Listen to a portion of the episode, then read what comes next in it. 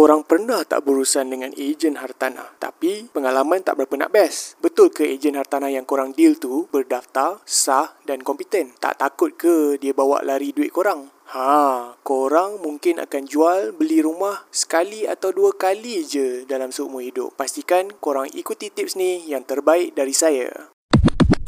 This is Level Up Podcast with your host, F. Fendi. Let's talk about leveling up every minute every day. So hari ini saya nak kongsikan sikit uh, 5 tips uh, untuk uh, berurusan dengan ejen hartanah.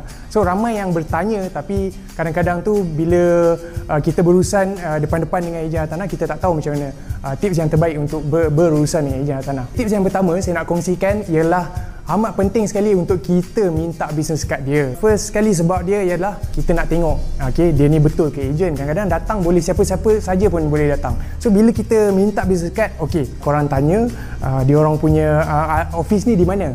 Okay, so pastikan alamat uh, dah ada tapi uh, untuk tahu lebih lanjut lah kemudian hari at least kita tahu dia ni company dia ni office dia ni kat mana senang kita nak cari kemudian hari tips yang kedua pula tanya soalan-soalan lazim sebagai contoh kalau korang nak jual rumah ni so tanya kat dia market sekarang macam mana? Okey ke tak okey ke? And then uh, tanyalah soalan-soalan seperti harga per square feet sekarang berapa? Untuk sewa ke? Untuk jual ke? Dan kalau korang pula datang sebagai pembeli so why don't korang tanya uh, kat sini um, okey tak dia punya facilities ke amenities ke kawasan surrounding ni senang ke nak dapat tempat makan dan sebagainya so tanyalah soalan-soalan tu jangan lupa eh korang kena tanya prosedur atau terma-terma jual beli ataupun sewa atau menyewakan.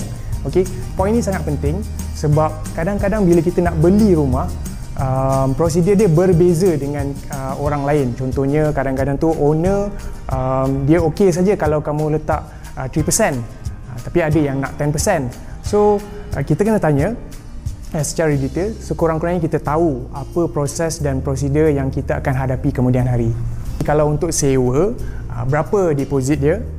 okay, 2 bulan ke 1 bulan ke ada yang 2 plus 1 plus half ada yang 2 plus 1 saja bergantung pada owner dan korang kena tanya soalan ni pada uh, agent uh, korang kena tanya soalan-soalan yang teknikal sebab inilah peluang korang untuk uh, tahu lebih lanjut. Kadang-kadang tu kita terbaca uh, di akhbar. Tapi kadang-kadang tu kita tak tahu pun apa maksud sebenar dan apa impact dia pada kita bila kita membeli hartanah so sebagai contoh uh, RPGT yang baru diperkenalkan uh, saya kira tahun lepas atau dua tahun lepas uh, yang bermaksud real property gain tax. Okey, sekiranya kita menjual property kita uh, kurang daripada lima tahun, kita akan dikenakan tax.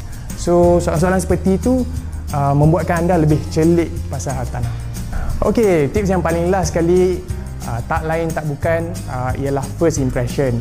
Pada saya lah kita sebenarnya berurusan dengan manusia So apa yang kita suka biasanya kita akan attract pada orang yang kita suka juga. Sebagai contoh kalau kita ni seorang yang kemas, okey teratur, bila kita nampak ejen yang datang tu agak serabai, rambut panjang, semestinya kita tak akan suka uh, pada ejen tu. Tapi lain hal pula kalau uh, ownernya jenis tak kisah, uh, jenis sempoi, Okay, so bila ejen yang datang tu pun macam mana sekalipun tapi kena dengan karakter dia, tak ada masalah. So first impression sangat penting bagi saya.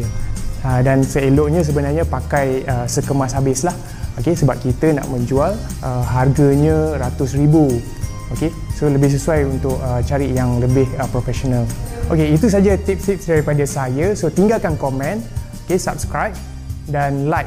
Itu saja daripada saya Afendi 50 jumpa lagi